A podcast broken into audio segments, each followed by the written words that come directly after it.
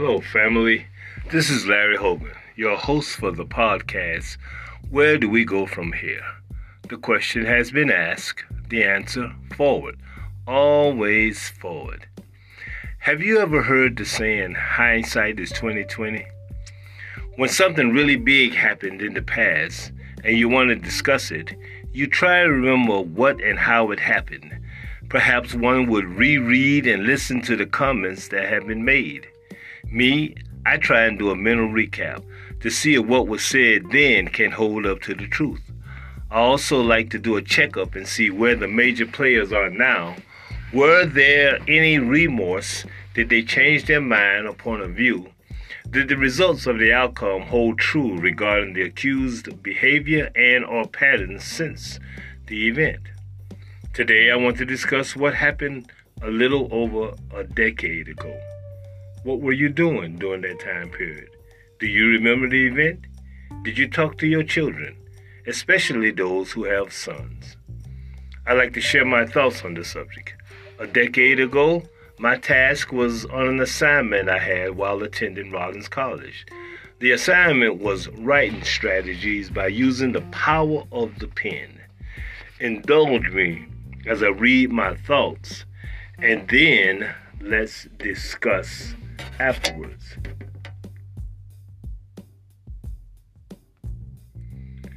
So my assignment, it was, here's the title of my paper that I wrote. If looks could kill. A young man was shot to death because someone else decided that he looked dangerous and suspicious. I thought if looks could kill was only a saying. Now, with the full backing of Florida's Stand Your Ground law, looks can indeed get you killed. Trayvon Martin went to a local 7 Eleven store, purchased a box of Skittles and a can of Arizona iced tea, and walked to the place he left. His father Tracy's fiancee home in a gated community called The Retreat at Twin Lakes in Sanford, Florida. He didn't have nary a care in the world. It was February 26. What makes that so special? It was the NBA's annual All Star game, and it was being played up the road at the Amway Center in Orlando. As a matter of fact, it was halftime, and 17 year old Trayvon was on his way back home to watch the second half of the game. At about the same time, George Zimmerman, the neighborhood watchman, was leaving from his place of residence to run some errands. It was a Sunday night and what happened next changed the lives of two families forever. George Zimmerman made a judgment call. He saw Trayvon and thought he looked suspicious. How he came to that conclusion, we will never know. I do not know how someone could look suspicious while walking, but in Mr. Zimmerman's mind, he did. I suppose one has to keep in mind, according to Mr. Zimmerman, there were some burglaries in the neighborhood earlier in the year, and a highly skilled, trained watchman like Mr. Zimmerman would know what to look for. After all, Trayvon, who was an African American, did fit a profile of other undesirables that came causing trouble in this nice community. He was wearing a hoodie, walking in the rain, and Zimmerman's thoughts were, why was he here? Where was he going? He looked like he was on drugs or something. So, just as he has done over 40 times before, Mr. Zimmerman called the Sanford Police Department to report his suspicions. After giving his diagnosis of the situation, the police dispatcher tape recorded Zimmerman's comments, including the this guy looks like he is up to no good comment or he is on drugs or something. He was walking around slowly in the rain looking at houses. When Zimmerman reported that Martin had started running, the dispatcher asked him if he was following, and he affirmed that he was. The dispatcher said, We don't need you to do that. Zimmerman said, Okay. At about the same time that conversation was going on, Trayvon Martin was on the phone with his girlfriend. This was confirmed by phone records, and she reported that Martin expressed concerns about a strange man following him. She advised him to run. She heard him ask, What are you following me for?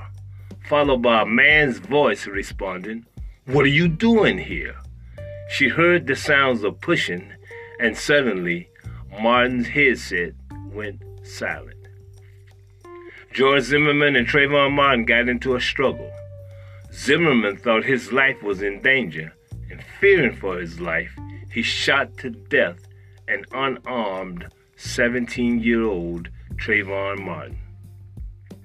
Imagine, if you would, what might have happened if George Zimmerman had clearly identified himself from a position of concern and service instead of suspicion. Was it the hoodie that made Martin look, Martin look suspicious? Could there have been a different outcome if he only would have identified himself or stayed in the car and observed? Two families' lives have now changed forever. Stand your ground law. Stand your ground law states that a person may use force in self defense when there is reasonable belief of a threat without an obligation to retreat first. In some cases, a person may use deadly force in public areas without a duty to retreat. Under these legal concepts, a person is justified in using deadly force in certain situations, and the stand your ground law would be a defense or immunity to criminal charges and civil suits. More than half of the United States have adopted the Castle Doctrine stating that a person has no duty to retreat when their home is attacked. In 2005, under the leadership of then Governor Jeb Bush of Florida, included the Stand Your Ground provision, which gives private citizens the right to defend themselves against an aggressor without the duty of retreat. If he reasonably feels it necessary to use deadly force to prevent death or great bodily harm against his life, he can walk away without facing any charges at all. Retired Florida Senator Durell Peaden, who sponsored the law, said it does not protect George Zimmerman in this case. It is the fact that Zimmerman ignored the 9 11 operator's advice not to follow Martin that disqualifies him from claiming self defense under the law. Peaden said, when he said, that's Zimmerman, I'm following him, he lost his defense. Was a crime committed? Sanford's chief of police, Bill Lee, held a press conference stating Mr. Zimmerman's assertion of self defense. Until we can establish probable cause to dispute that, we don't have enough evidence to arrest Zimmerman. The first person I talked to regarding this case was Orange County Sheriff Jerry Demings.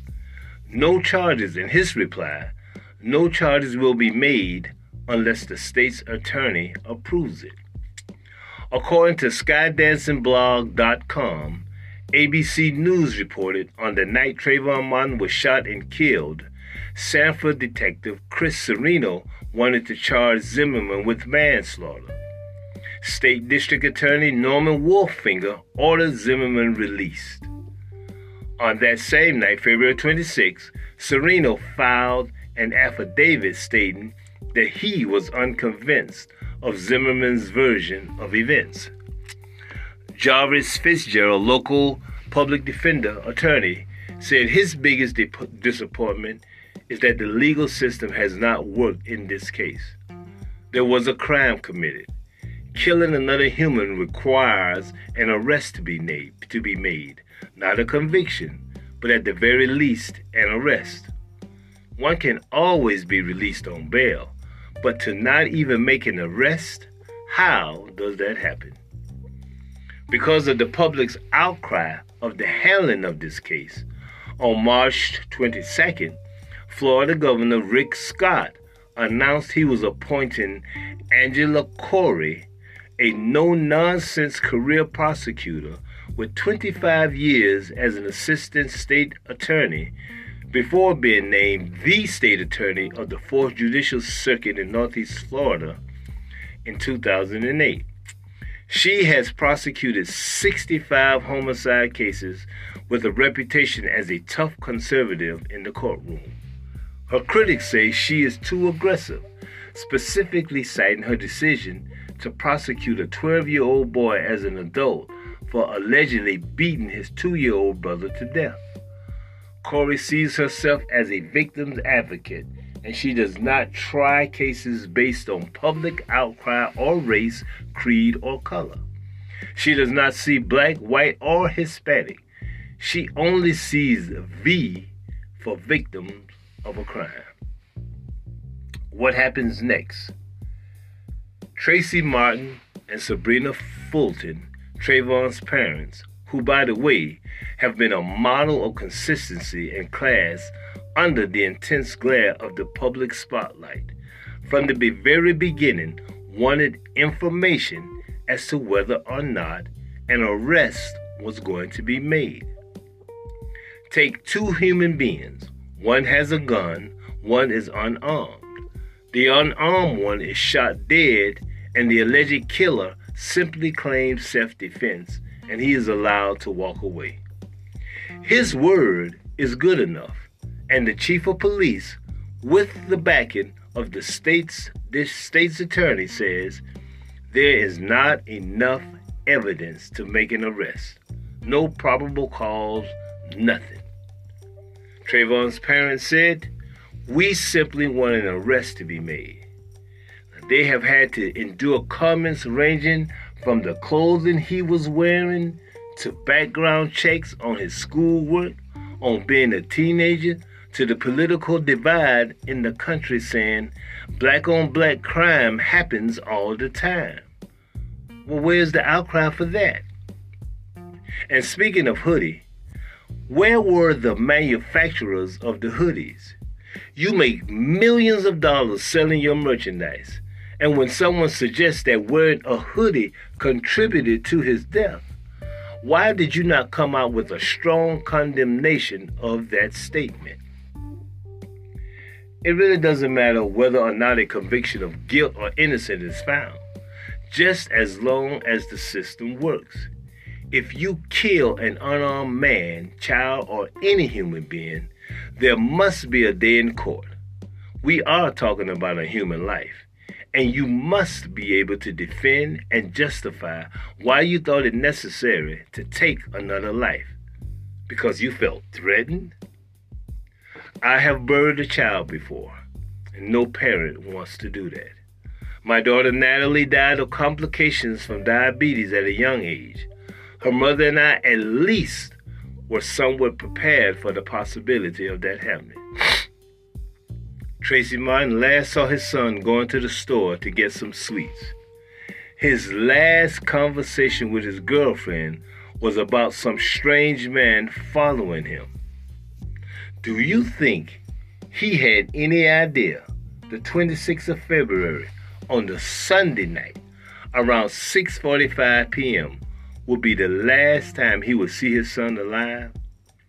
Do you think when Sabrina Fulton let her son come down and visit his father the next week, she would be a household name for this reason? Now, my comment that I wrote back then a decade ago was the power of the pen. What does this story have to do with writing strategies? Everything. The power of the pen, and through the eyes of history, Every change, every catalyst, good or bad, happened because of the power of the pen.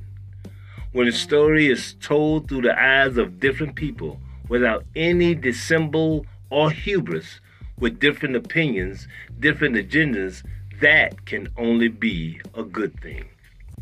It was the efforts of bloggers, writers, and activists that brought this story to the nation's eyes. The killing of a young black man, sad to say, is not new. But what is new in this case is the power of the social media and the spread of news across the world. Do we as a society really want to place life or death situations in the hands of private, untrained citizens making a judgment call based on suspicion. It is tough enough for the trained professional to make a split second decision like that, and when a police officer does it, he is at least reassigned to desk duties and in some cases even taken off the street. I am the father of a 13 year old boy, and I have never even thought about having to talk with him about how to behave in the presence of policemen. He personally knows the sheriff and retired police chief of Orlando. I know he now trusts and respects police officers, and I have no reason to teach him any differently. But when I hear stories about African American parents teaching their children how not to run at night, make any sudden moves, or show no emotional outbursts around officers of the peace, it makes me shudder. I heard a commentary on National Public Radio from a young black lady talking about as a kid she was afraid of the dog, thinking there was a monster under the bed. As she grew older, she realized there was no monster. But the real tragedy of her story was to watch and worry about her brother growing up and still having to worry about the monster in our society of walking around black no matter how successful he is, his status or position in life, no matter the accomplishment, many will still first see him as suspicious. So write, write with passion. Believe in what you are writing and do not apologize. That is what makes the process so important. Yours could be the story that will be used to begin an entire generation of new thought. Think of what we as a nation were doing before those brave men and women told their stories through the power of the pen a long time ago. If not for the written word, would we have ever heard of, say, the Tuskegee Airmen, Rosa Parks, the victims of the Holocaust, Amber Alerts, voting rights, or the 99 percenters versus the 1 percenters? So let history judge us by our deeds and how we leave our legacy. Somebody had to tell the story to the masses and record this information to make the world a better place for all of humankind. As the late great Michael Jackson says in his song, Man in the Mirror, if you want to make the world a better place, take a look at yourself and make a change. That is what I wrote a decade ago. And now, bearing in line, bearing in mind what just happened in Grand Rapids, Michigan, I just thought it was ironic that even though George Zimmerman was not a police officer, even though uh, there's two entirely different situations, it's just the the threat or the casualness and I don't think it is, but just the threat of, of, of, of, of suspicion, of fear, would make anybody, instead of talking it out, pull out a gun and shoot somebody to death. Trayvon Martin was killed for basically walking black. Uh, the gentleman in Grand Rapids, Mr. Payola, uh, was killed over a registration escalated over a registration of a, of a, a car vehicle when you had all the information. So anyway, back to uh, the text that I had that I had commented, the reading after this uh, information, this this paper that I wrote. Let me uh, let me go back to what I was talking about, what this uh, podcast is going to be about today. After reading the text, my uh, comments from uh, a decade ago, here are my comments now. Remember, I said that I always have a couple of things that I like to do. Where are the major players? Uh, was there any remorse? Have they changed their mind or point of view? And did the results, uh, the outcome, hold true regarding the accused behavior and or patterns since that event? So I point, I picked up uh, three key players and where are they now? First is George Zimmerman, of course. Most recently, he has turned his attention to lawsuits. In 2019, he filed a $100 million lawsuit against Trayvon Martin's parents for defamation. Uh, the case was dismissed. In 2020, he filed another defamation lawsuit against two presidential candidates, this time for $265 million. I haven't been able to find any more information on that, so maybe that case is still pending. Uh, key player number two, Sabrina Fulton. She is the mother of Trayvon. And recently, she has been most compared to Mamie Till Mobley. She is the mother of Emmett Till. And for a quick recap, he is the 14 year old young man back in uh, 55 in the, in the mid 50s who was brutally murdered for whistling at a white lady. Incidentally, on her deathbed, uh, that same lady, she confessed that Emmett Till did no such thing. The comparison of Mrs. Uh, Till Mobley to Sabrina Sabrina was that they both were aware of the possibility, but never thought anything would happen to their son. In both incidents, uh, they started a nationwide movement, the results of them. The incident with Emmett is Emmett Till is credited with rushing the start of the civil rights movement in earnest, and with Trayvon, uh, it led to the explosion of Black Lives Matter. And key player number three is Benjamin Crump. He has become known as Black America's Attorney General. One prominent commentator, and I'll just leave it at that, not to, you know, to pick side whether he was right or left, but he said, if you turn on the news and Benjamin Crump is being interviewed or holding a news conference or on stage, you know something tragic has happened in the black community. Since that time, I read several reviews and writings on the death of young Trayvon, who I thought at the very least uh, George uh, Zimmerman should have been charged with manslaughter, since it is so hard to prove first degree murder. But one of the most interesting reads was the technological aspects and improvements that may have helped change some outcomes since in the last decade. When I say technology, think Mamie Tills and the picture of her son Emmett in the 50s uh, when she showed the world what happened to her son. That was a picture. That was big time technology in that time. To Rodney King's savage beating in the 80s when we uh, saw it all on television, the savage beating that he took from these police officers to uh, the the conviction of former officer Michael Slager and his shooting of unarmed Walter Scott in the back as he ran away. Technology provided disputed evidence after Mr. Slager's written report claimed self defense. That technology then was cell phone. And in the midst of these examples of technological evidence, the most disappointing, though, uh, was provided uh, in the last decade to me was the case of Philando Castile. His death was live streamed from Minnesota by his girlfriend. And, and, and her name is not important, uh, but her name was Diamond.